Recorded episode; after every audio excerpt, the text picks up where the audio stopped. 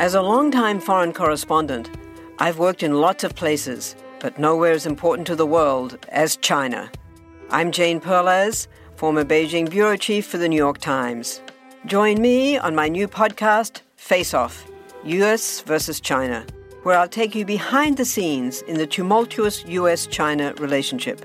Find Face Off wherever you get your podcasts. Want to learn how you can make smarter decisions with your money? Well, I've got the podcast for you. I'm Sean Pyles, and I host NerdWallet's Smart Money Podcast. Our show features our team of nerds, personal finance experts in credit cards, banking, investing, and more. And they'll help you make the most of your money while cutting through the clutter and misinformation in today's world of personal finance. You'll get clarity on strategies to help you build your wealth, invest wisely, shop for financial products, and plan for major life events. Listen to NerdWallet's Smart Money Podcast wherever you get your podcasts. Coming up on this episode of the Box of Oddities, did a government funded experiment unexpectedly lead to time travel? And speaking of experiments, inventors and their lesser known inventions. The Box of Oddities. If it's weird, we talk about it. What follows may not be suitable for all audiences. Listener discretion is advised. The world is full of stories. Stories of the strange, the bizarre, the unexpected. Join Kat and Jethro Gilligan Toth as they lift the lid and cautiously peer inside the box of oddities. Wait, did we just start? I think so. So I wake up this morning and Kat's already out in the other room, and I come out. Good morning, and Kat goes, "I'm menstruating," Uh huh. Are we talking about this? and then she said, "Well, that explains why I was so emotional at the craft store yesterday." It's true. I couldn't figure out why I felt so like utterly defeated and sad. it all makes sense now. It does. Yeah. It does. Yeah. You were trying to buy some stuff to make your your sister a birthday present, a nice handmade birthday present. Yeah. You came home downtrodden and defeated. Yeah. Here's the thing is I've never made anything like this before and so I don't know um, if the things that I'm picturing in my head actually exist and if they do exist, I don't know what to call them. Mm-hmm. And so I don't know how to ask for help and So what were you consider what was the vision in your head? well, I feel like I might still try to make it, so I don't want to say Oh, okay. because She she, might be Yeah, listening, okay. and so I'm not going to ruin it. All right, okay. Hey, now, okay, go ahead. Our blanket fort almost collapsed just now. We are really we're in a place today. I think it's just because there's so much going on right now. We are, uh, you know, officially a month Yeah. from moving, Moving, yeah. and uh, it- and I'm also dealing emotionally with the fact that some people are literally upset about the fact that we're moving, and I- I, don't Yeah, I don't understand quite that exactly. understand There that. was, there was one guy left us a comment, um, something to the effect of they seem to move around a lot. I think they should do some self reflection. What does that mean exactly? I don't know. Well, okay, fair. We we have moved a lot in the last two years. We moved from Bangor to Orlando, and then we moved to a different apartment uh, a year later. Uh, later in Orlando, and now we're going to uh, Ecuador. Here's the thing. Prior to that, we lived in the same house for 11 years. Yeah, and I lived in Maine for 40 years. So I, I think this is fine. And also, and I brought this up during our last Zoom meeting with the uh, Order of Freaks. Yeah. If we had the money to like keep our house in Maine and also do all the things that that we wanted to do, Right. like travel and explore and all that, absolutely we would have. But I don't have the means to maintain a home in Maine while I'm exploring the world, and I'm so sorry about that. I wish I had more money for you.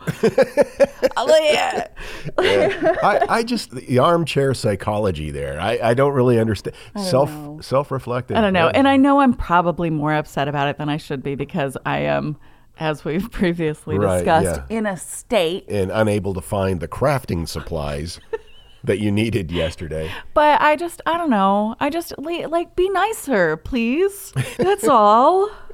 Stop being so mean. and oh, help me find the brass rings that I'm looking for. Mm-hmm. I did learn that um, the little tiny metal rings that connect small rings to larger rings are called jump rings. So I did learn that, and and for that I am grateful. So it wasn't a total loss. It wasn't. No, I did learn something. That's so good. yay! And so now that you're feeling a little better about that, uh, you'll be in a better frame of mind to self reflect on why you move so much. You know, uh, maybe you don't move enough. That's all I'm saying. Kat's in a state today. Are you going to go first, or am I going to go first? I would like to go first, if that's okay. That's fine. I remember reading um, a book by Charles Berlitz called The Philadelphia Experiment Project Invisibility years ago, and uh, just being captivated by it. And it still captivates me today. I love that you just said you remember reading a book from years ago. And we just this morning discussed how I found a book and I was like, oh, I should read this. and I realized that I had read it in February. Yeah, and I had no recollection of reading it at all. We have very different brains. The Philadelphia experiment is something that I've been reluctant to do because there are so many stories of alleged consequences and results, uh, some that didn't come to light until decades later. Right. It's truly a rabbit hole that you can get lost in. yeah, there's so many different arms to it. So today I'm going to tell you the story of the event itself and try not to deviate too much from that. Now, please understand, and for those of you who who maybe have delved into the Philadelphia experiment, this is not going to be a comprehensive look at it. Sure. I'll do the best I can. We don't have time for that. It's really more of a primer. Here we go. The Philadelphia experiment allegedly was conducted in October of 1943. Allegedly. It's one of the most controversial stories of military history. The experiment, it was mysterious and it involved the US Navy's attempt to render the USS Eldridge, which was a naval destroyer escort, invisible to radar detection. And ultimately, it led allegedly to an incident of teleportation and time travel. The experiment, as it was initially conceived, was not an attempt at that. They weren't trying to teleport anybody or time travel. It was to come up with um, stealth technology to create a cloak of invisibility, if you will. At the height of World War II, the U.S. Navy was seeking technological advances to gain an upper hand on the battlefield, and one such advantage was the possibility of making a warship invisible to the enemy's radar systems. Are we still working on this? Because I'm still pro invisibility. Oh, I'm definitely pro invisibility. In a lot of ways, we have mastered that. This was an early attempt at stealth technology, which, of course, in a very different form, we employ today with like the B 2 stealth bombers. You can see them with your eyes, but you can't see them with the radar. Now, this idea was supposedly based on Einstein's unified field theory. It's a theory which was never completed or published. He died before he was able to do that. It's the theoretical framework aimed to consolidate gravity and electromagnetism into a single cohesive theory. And the unified field theory was the keystone to understanding to the understanding of modern quantum physics today. It was set to resolve the inconsistencies between the theory of relativity and quantum physics. You've been on a real quantum physics kick lately. I'm always on a quantum physics kick. I know, but it, you do tend to ebb and flow. Mm-hmm. Like you're like, I'm gonna be obsessed with quantum physics for three months, and yeah, that's fair. now it's East Coast woodland cryptids. So, applying this groundbreaking concept, the experiment tried to use intense electromagnetic fields to bend light around an object, effectively rendering it invisible, in this case, a battleship. So, the phenomenon of manipulating light waves was called refraction, and the USS Eldridge, which was a cannon class destroyer escort, was allegedly chosen for the experiment. now, do we know if they ever tried like physical methods to do this, like using mirrors and such? Or Oh, sure, yeah, and, and different painting designs on the sides of mm-hmm. ships, and I do remember the painting designs thing, but I just saw a thing about a magician's trick where they make a woman's head seem to disappear mm-hmm. using mirrors and yeah, such. right. And I just feel like maybe mirrors would be effective, especially like on the water. Everything's all blurry and goofy anyway. Technical terms. Is, Blurry and goofy. yeah. The Eldridge was reportedly fitted not with mirrors, but with a complex arrangement of cables and generators that were designed to produce a very strong electromagnetic field around the vessel. The basic idea behind the experiment was to envelop the USS Eldridge with a bubble of refracted light. If successful, the ship would remain perceptible to those who were on board and close by, but would be invisible to any distant observer, especially with radar systems. Mm. The light from behind the ship would have been this is the concept the light from behind the ship would be bent around it and continue in its original direction, giving the illusion that the ship wasn't there at all. This would provide a huge strategic advantage, certainly back in World War II. Sure. And it would allow the Navy vessels to pass undetected by enemy forces. So that was the original intent of the Philadelphia experiment. It would have been a huge stride forward in military technology. However, the stories that emerged from that alleged experiment suggest an entirely unexpected and significantly more alarming outcome. Okay, I feel like this is a, a great moment to pause because it feels like you're really launching into something like exciting and, and interesting. Hopefully. Um, I'm gonna get some more coffee. Hold on. So here's what happened as the story goes. Thank you. The day of the experiment, the crew is on board the USS Eldridge. They activated the electromagnetic equipment on the USS Eldridge. The ship did not become invisible to the naked eye in radar systems, but it was reported to have totally vanished completely from the dock in Philadelphia's Naval Shipyard. Oh. The ship then instantaneously appeared at the naval base in Norfolk, Virginia, over 200 miles away. Hmm. Witnesses in Norfolk reported seeing the Eldridge materialize out of thin air only to disappear a few minutes later.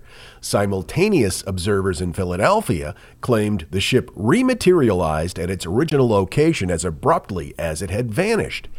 These reports uh, suggest that the USS Eldridge had not only become invisible, but had been physically transported or teleported from Philadelphia to Norfolk and back again in a matter of minutes. Now, was Captain Daly on board? Yeah. Maybe our binging the show Manifest on Netflix led me to this uh, to this topic. yeah. And here's something that kind of fits in with the whole Manifest uh, television series. What added to the whole complicated nature of this situation, some accounts stated that the Eldridge was not due in Norfolk for several days after the experiment was conducted. And so this implies that the ship did not merely teleport through space, but also traveled forward in time. I mean, if it was the time thing, then it wouldn't necessarily have also had to travel through space, just time. So, I mean, that's hard to to kind of wrap your head around. It is. because Because we think of time as being linear. that's right, and it's not. But things turned horrific once the Eldridge reappeared in uh, Philadelphia in the Navy shipyard. According to the narratives, the impact of the crew of the USS Eldridge was nothing short of horrific. The alleged side effects of the experiment were as unexpected and distressing as I'm sure the actual experience of being teleported itself. This was the part in the book that I read years ago that just really blew my mind. Um, and it's probably one of the more gruesome accounts about the crew members. When the ship rematerialized, allegedly some of the crew members found themselves partially embedded within the ship's structure. So the molecular Yeah.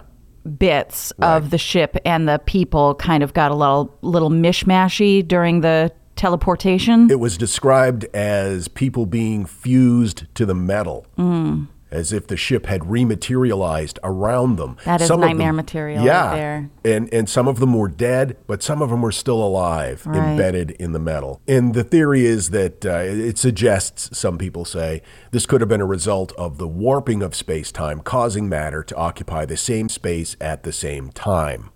Other crew members, meanwhile, supposedly vanished altogether. Some never came back. Some were never seen again, as if they were erased from existence, while others were said to have phased in and out of visibility, caught in limbo between dimensions. Now, this is one of those things that I don't necessarily buy, mm-hmm. but I still very much don't like. Well, there are more things in heaven and earth, Horatio, than are dreamt of in our philosophy. Thought I'd throw a little Shakespeare in there to fancy this story up a bit. Is it because I threw some Voltaire at you this morning? Oh, I hate it when you throw Voltaire at me. In addition to the physical horrors, psychological trauma was reportedly rampant among the survivors. Many were said to have gone insane, perhaps unable to comprehend what their experience was. Uh, reports of post traumatic stress disorder, severe anxiety, and other mental health issues were prevalent. If this were to have happened, I believe that those things would be Yeah. inevitable. There were also claims that the crew experienced anomalies within time following the experiment. Some sailors reportedly lived out several minutes, hours, or even days in a matter of seconds before abruptly returning to the present time.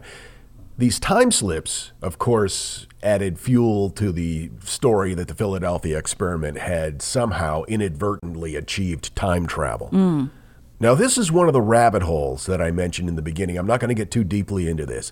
It's been alleged that the Philadelphia experiment is connected to what's now known as the Montauk Project that happened decades later. Like Montauk, New York. Yeah. Mm, Okay. Yeah. Oh, Didn't you talk about some sort of weird experiment that happened on Yeah. Montauk? A lot of different things allegedly happened on Montauk. And there are conspiracies and theories about, you know, secret projects, MK Ultra. Mm-hmm. Probably what you're thinking of is the uh, conspiracy theory that they were working on some sort of insect carried biological Yes. uh, weapon Yep. that escaped. Um, and we now recognize it as Lyme disease. That's right. there was a guy named Alfred Bielek Like Mayim Bialik? Kind of. Now, Alfred Bielek claimed to be a survivor of the Philadelphia experiment. He said that uh, when the ship disappeared and was in hyperspace, he jumped off the ship and ended up in the future in Montauk, where they were conducting, in the present day, or in the 70s and 80s, time travel experimentation. What? He alleged that he spent several years in the 1980s before being sent back to his original time,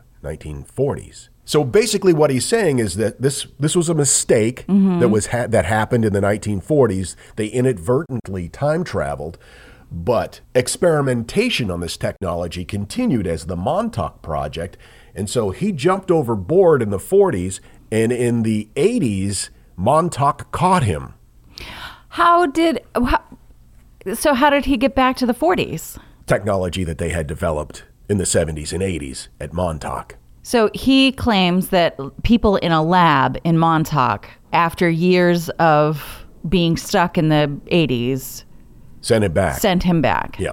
The Montauk Project, said to have taken place at Montauk Air Force Station in Long Island, New York, reportedly began in the early 80s, late 70s, early 80s. It's believed by some to have been a continuation of, or a resurrection of the original Philadelphia experiment. The theories go that the U.S. government continued to conduct secret experiments involving psychological warfare techniques, time travel, and interdimensional travel. I mean, if we're talking about time not being linear, once again, Mm-hmm. it's possible that the 70s, 80s Montauk Project is what initiated the Philadelphia situation. I love that theory. But again, I'm so this man, Mm-hmm. I'm sorry, uh, this man claims that he lived in the 80s for a period. Yep. And when did he claim this? As soon as he got back to the 40s or later or I'm not sure exactly the timeline of that. Uh, I know that he was uh, interviewed several times in the 80s, but I don't know if there's any indication that he talked about it leading up to it. So that would have been great to have that well, yeah, because that would be some way to prove anything. But this is just like I mean, you can't you can't be like 40 years ago I knew that this is what the mm-hmm. 80s were going to be like. He he couldn't have been, you know, if in the 40s he had been like, "You know what's going to be crazy? Lisa Frank and Coke." And absolutely, I would have been like, "You you're on board, dude." But I will go on a deeper dive on this because I'm not sure exactly. And, and again, rabbit trails. yeah, right? I've got so many questions. The connection between the two projects was largely popularized by a guy named Preston Nichols. He claimed that uh, he had involvement in the Montauk Project. Um, Nichols wrote several books on this on the subject. In these books, he claimed the U.S. government conducted mind control and time travel experiments at the Montauk Air Force Base. Again, this is completely separate from what Alfred Bielek was saying. Okay. He also asserted that the USS Eldridge was pulled into hyperspace and trapped there during the original Philadelphia experiment, and that it was the Montauk Project that finally brought it back. Now, it's funny you mentioned Manifest and Netflix. It's said that the Montauk Project served as inspiration for the Netflix series Stranger Things. Oh, that makes perfect sense. It sure do. Now, we can't have a conspiracy without a good cover up. And uh, the story of the Philadelphia experiment is not just about what supposedly happened, but what happened after the event itself. of course. According to some theories, a huge government cover up was undertaken to suppress the truth of the experiment and its aftermath. Uh, the U.S. Navy allegedly acted swiftly following the results of the experiment. Allegedly, all official documents, logs, records related to the event were either destroyed or classified, with uh, anybody involved sworn to secrecy under the threat of treason. One of the reasons that I doubt these allegations and this kind of thing is because I do not believe that the government would shy away from straight up murdering people who had details and intel on this kind of goings on. Like, I don't think that they would take any, I don't think that would be outside of the realm of possibilities that they would just be like, okay, well, we're just gonna like sink this ship and uh, bye, guys. Yeah. You know, I just don't think that they would leave those people out there to tell the story. And you can't just like say, oh, well, we swore them to secrecy. Eh, I don't buy it. Some accounts say the surviving crew members were discharged from service and they were given new identities to protect the secrecy of the project. And there were also rumors of memory wiping techniques that were being developed at the time. Men in Black style. Men in Black kind of thing, and even institutionalization of those who continued to speak about their experiences. They said, "Ah, these guys are crazy," and they would just lock them up in a in a mental health facility. Oh, okay. That makes sense too. The primary source of the Philadelphia experiment story comes from a series of letters written by a man named Carlos Allende, also known as Carl Allen. He wrote these to the U.S. Navy's Office of Naval Research.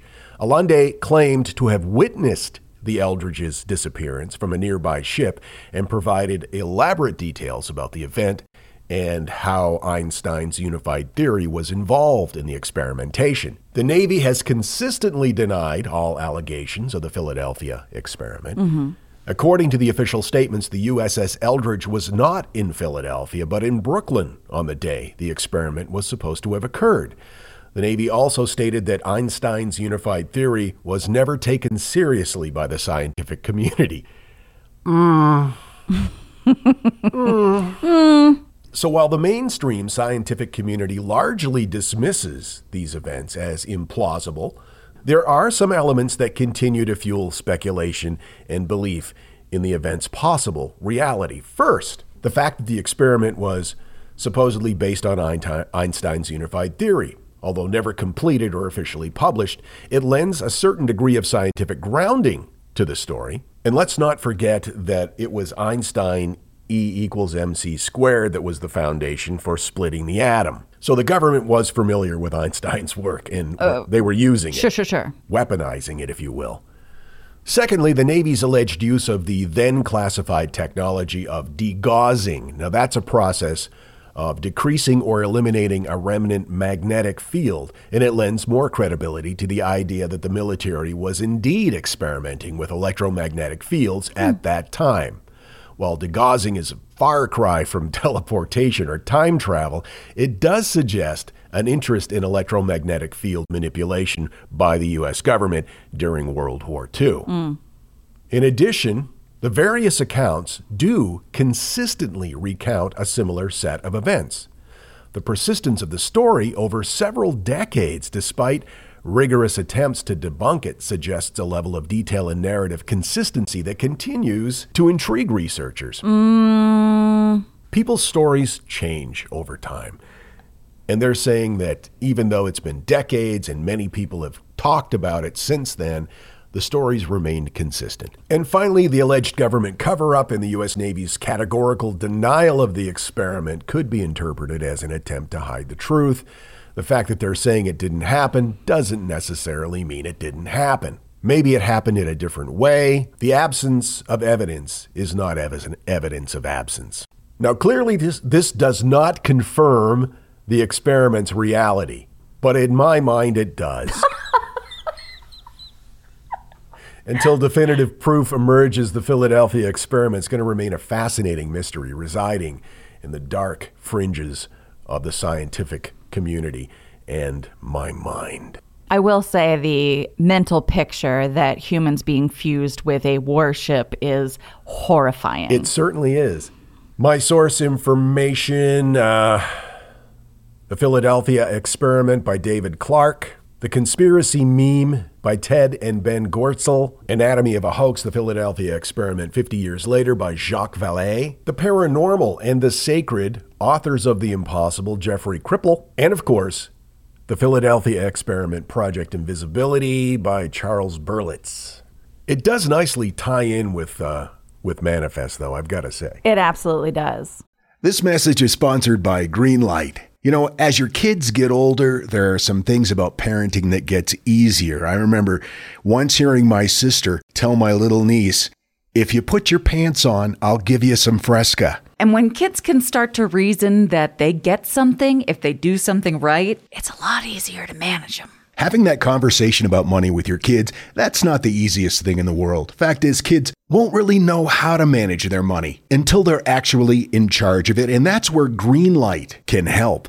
Greenlight is a debit card and money app made just for families. Parents can send money to their kids and keep an eye on the kids' spending and savings, while kids and teens build money confidence and lifelong financial literacy skills. Your kids will learn how to save, invest, and spend wisely thanks to the games that teach kids skills in a fun, accessible way. When I was a kid, I had expected chores and then I had bonus chores. And bonus chores were where I earned money. And so if you're thinking like, hey, my kid should be doing stuff around the house, yeah, no, you're not wrong. But maybe there's extra ways that they can learn how to be a successful financial money person. What was one of the bonus chores that you had to do? Rub my mom's feet. And what did that pay? I don't know, like a quarter or something. Millions of parents and kids are learning about money on Greenlight. It's the easy, convenient way for parents to raise financially smart kids and families to navigate their life together. Sign up for Greenlight today and get your first month free when you go to greenlight.com slash oddities. That's greenlight.com slash oddities to try Greenlight for free. Greenlight.com slash oddities.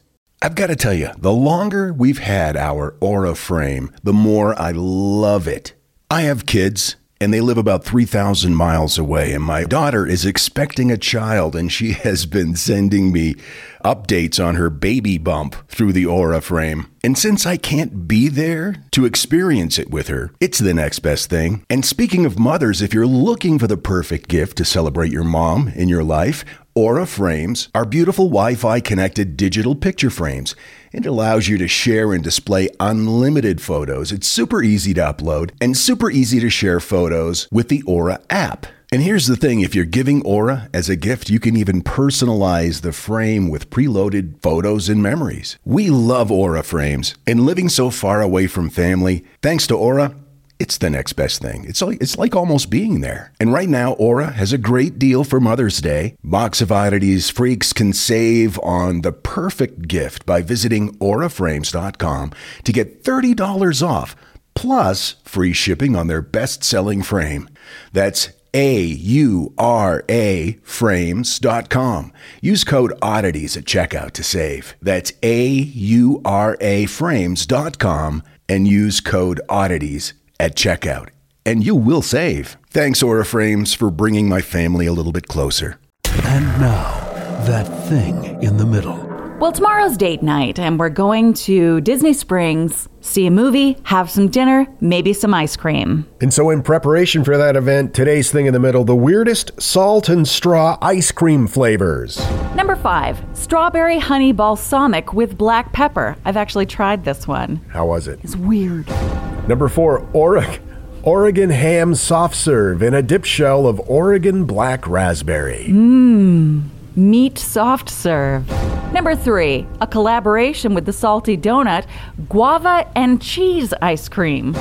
Number two, pear and blue cheese, West Coast exclusive. So, We won't be getting that. I guess not. And number one of the weirdest salt and straw ice cream flavors, black olive brittle and goat cheese. I'm getting that.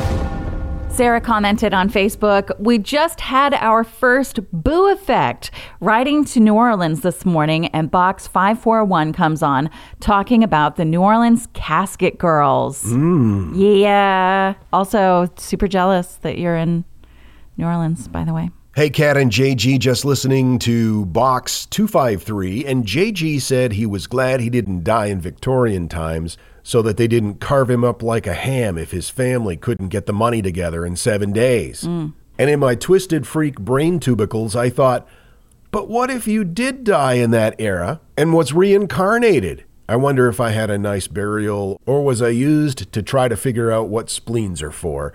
um, anyway, you guys are great. Thanks for keeping my shifts positive and upbeat in between ER patients. Ooh. Wow. Flying my freak flag in da da da da da da Louisiana. kooky. Laura writes just a little point on the observer effect. The way we observe subatomic particles is by smashing stuff into them. So, yes, it does change their behavior. That's why we can either know where something is or what direction it's traveling in. If we know what direction it's traveling in, we don't know where it is because if we were to look where it is, we would have to smash something into it and change the direction it's traveling in. Hmm. Swoop. yeah. You're dipping your toes in the entanglement theory. ah, we don't have time for that. Hey there, I'm Dylan Lewis, one of the hosts of Motley Fool Money.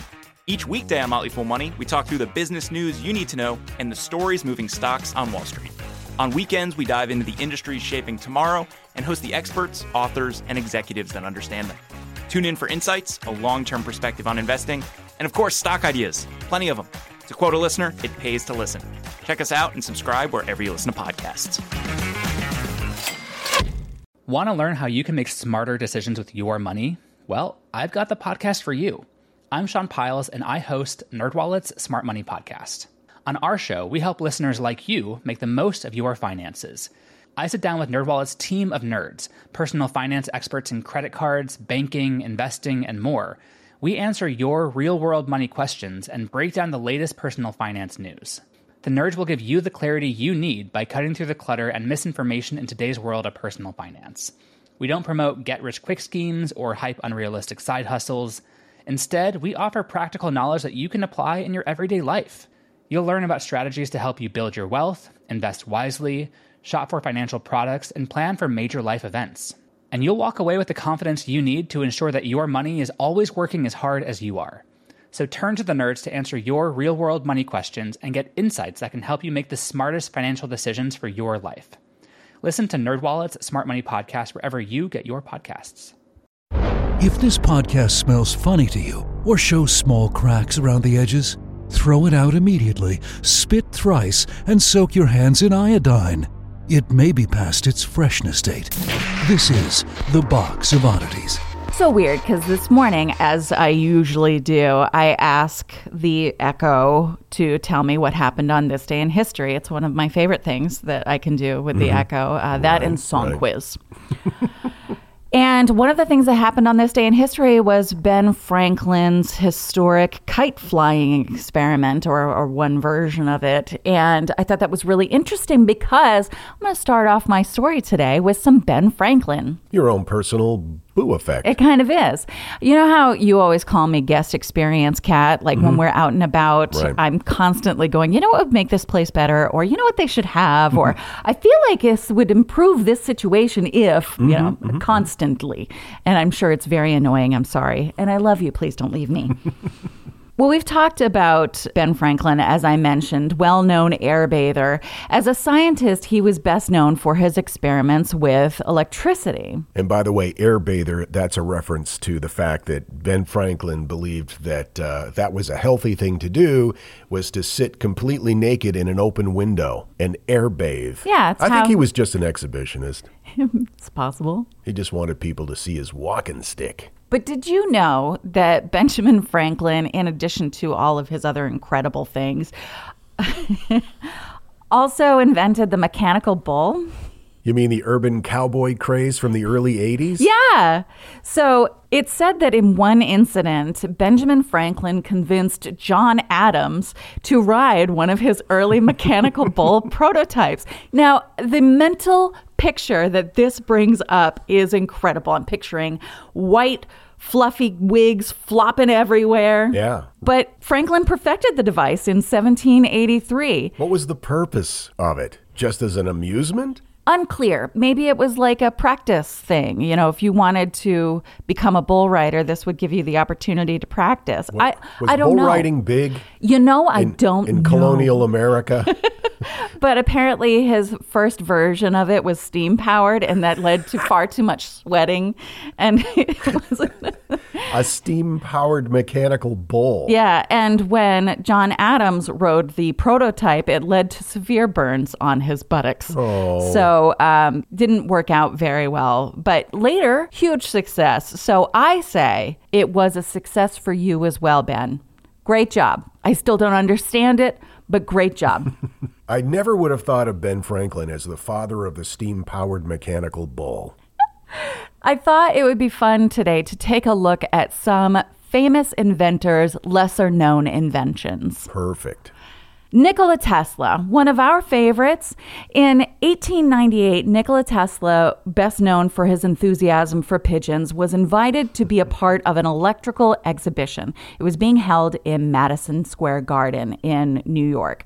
The audience watched as Tesla, next to a pool of water, scootled about a four foot long boat powered by a battery and could be remote controlled. Wow.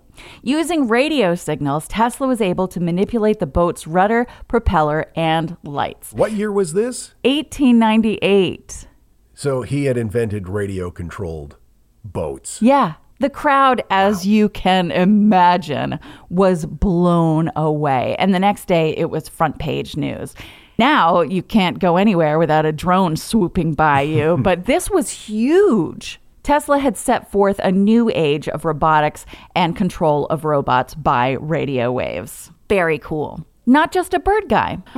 Alexander Graham Bell, Scottish born inventor, scientist, engineer, widely recognized as the person who patented the first functional telephone. Well, on July 2nd, 1881, President James A. Garfield was shot in the back by an assassin as he entered a train station in D.C. The president's physician, William Bliss, was obsessed with probing Garfield's wound in order to extract the bullet from his body. Alexander Graham Bell aimed to facilitate the bullet removal for Bliss by creating a device that could locate the bullet, aka a metal detector. Wow.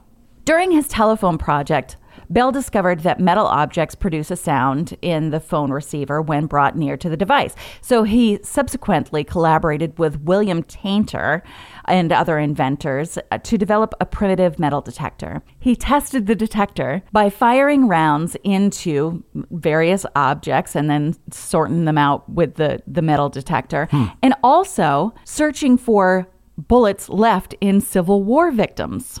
Oh, wow.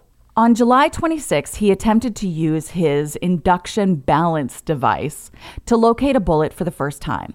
There were some issues with interference, and so Belly went back into the shop and worked out the kinks before going back to the White House on August 1st to try to find this bullet embedded in our then president.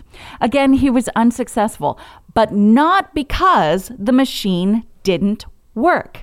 The machine did work, but the president's physician, Bliss, was convinced that the bullet was located somewhere on the right side of Garfield's torso, and he refused to entertain any notions to the contrary. Yeah, I've read some things about Bliss. He did no favors to the former president. Nuh-uh. So even though Alexander Graham Bell had this machine that could have, in theory, found the bullet and made it possible to be removed, it wasn't until after the president's body was autopsied that they found that the bullet had lodged in the left side of Garfield's chest, exactly the opposite of where Bliss allowed Bell to search. Hmm.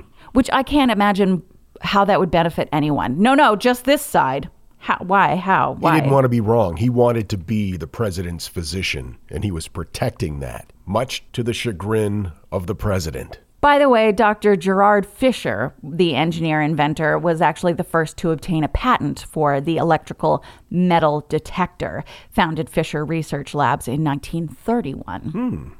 But I thought that was a really interesting story. I didn't even know that those two were connected in that way.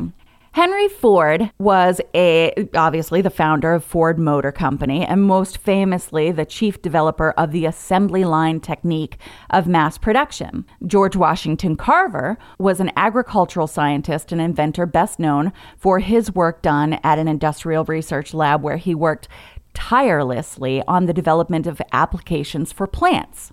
The two men worked together for several years to devise a novel use for soybeans. The soybean car. What? Yeah, it was a plastic bodied car unveiled by Henry Ford at Dearborn Days in 1941. Henry wished to make a new plastic material that was safer and lighter, that was a replacement for the metals used in normal cars. Okay.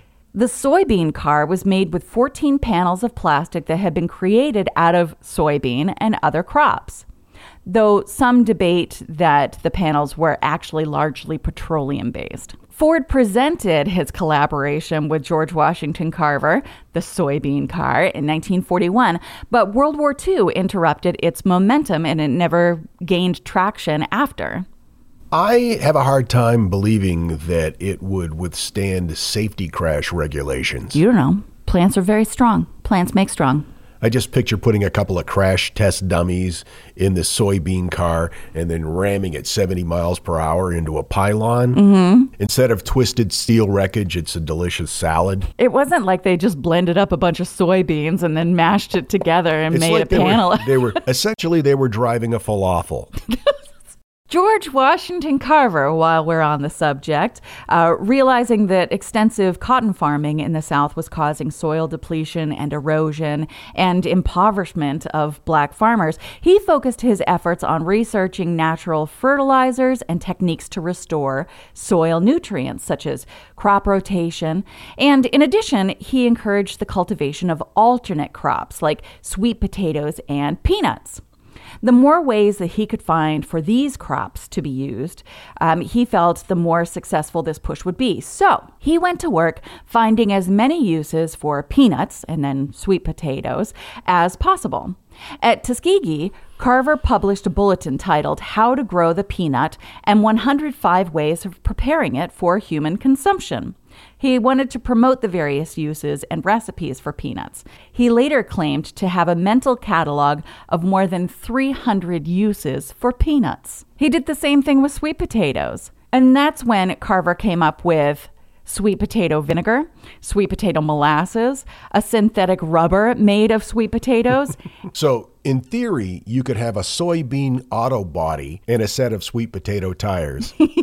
and a sweet potato postage stamp glue. George Washington Carver's postage stamp glue invention was made in the early 1900s. He created this glue made from sweet potatoes hmm. and used it to make a paste for postage stamps.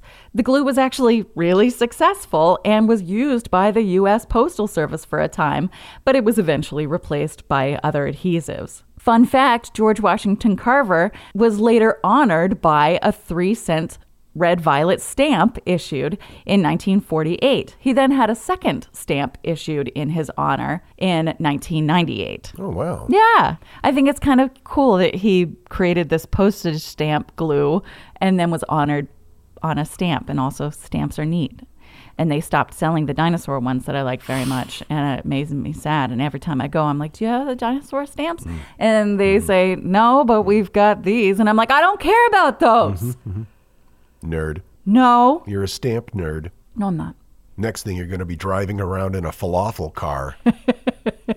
Thomas Edison, like you know, he did a lot of stuff. What would you say Thomas Edison's most famous invention is? he did so many things, but I would have to say the incandescent light bulb. Um, well done. That's that's probably what I would have said too. But did you know that Thomas Edison also made a ghost detector? I did actually. You did? Yeah. Tell me everything. Well, I don't remember all the details. I just remember that uh, that was something he was experimenting with. It was kind of an offshoot of uh, motion picture research, or I'm, I'm not sure. I don't remember. Edison said, I have been at work for some time building an apparatus to see if it is possible for personalities which have left this earth to communicate with us. Tesla did a lot of experiments on that too. Yes. Thomas Edison, though, really branched out. He was trying all kinds of different things, not just a ghost detector. He was working on an electric pen. Was that made out of sweet potatoes? No. Then I want no part of it. Edison also crafted, not out of sweet potatoes, Edison's phonograph doll. It was a children's toy designed so that you could have a dolly that you could talk to. And with the technology that they had at the time, you can imagine what it sounded like. Do you want to hear it? Um, okay.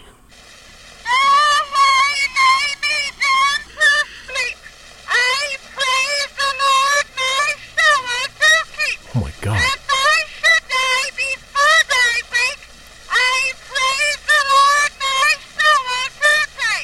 Holy shit. It's uh, it's the worst thing I can imagine. Holy shit. Also, is that just Thomas Edison going, I praise the Lord, my soul? to Yee. Stop it. Stop it now.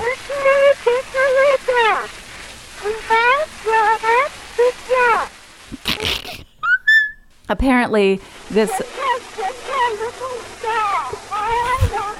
Okay, I'm closing it up. Yeah, please. Um, sorry. I- apparently, they didn't last very long because the mechanisms that were used inside the dolls were easily damaged. Right. Um, and also, children found it terrifying. Yeah.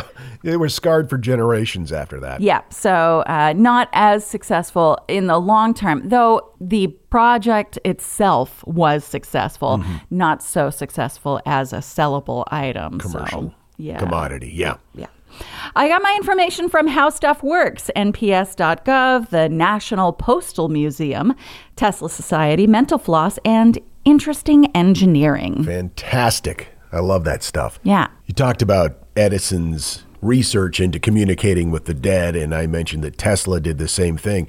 And oftentimes people forget that Tesla and Edison worked together. Mm. In fact, when Tesla got to the United States, the first thing he did was petition Edison for a job. And then he branched out on his own. Making Mark Twain poop himself. Yep, it's a fact. Look it up. Or you can just reference episode, whatever it was. Yeah, whatever it was. I think to- we actually called it Mark Twain skid marks. So it should be pretty easy to figure All out right, which one okay, that is. yeah. Good enough. Love you guys. So glad you're hanging out with us. If you uh, would be so kind as to share this with uh, some of your freak friends, share the podcast with your freak friends, help us grow the podcast. Uh, we, of course, would be so, so grateful. But we thank you so much for your support and kind words. Kat's very emotional today. I just love you guys.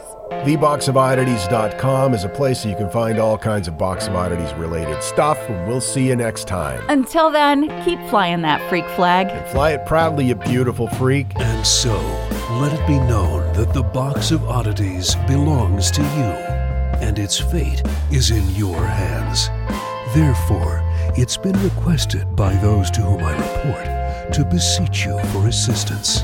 We ask but one thing of you to provide a five star rating and a positive review.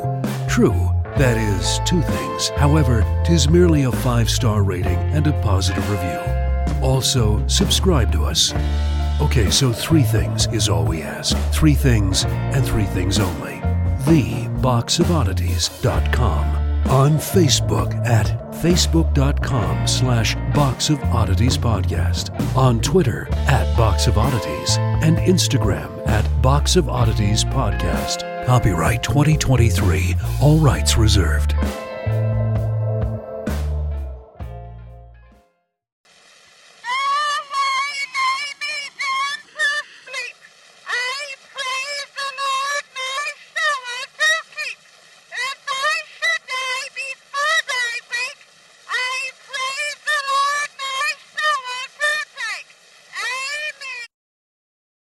Hi, I'm Neil. And I'm Ken. And we are from the Triviality Podcast, a pub trivia style game show where a lack of seriousness meets a little bit of knowledge. Join us each week for an hour long game of general knowledge trivia featuring special guests from around the world, plus tons of extra themed episodes.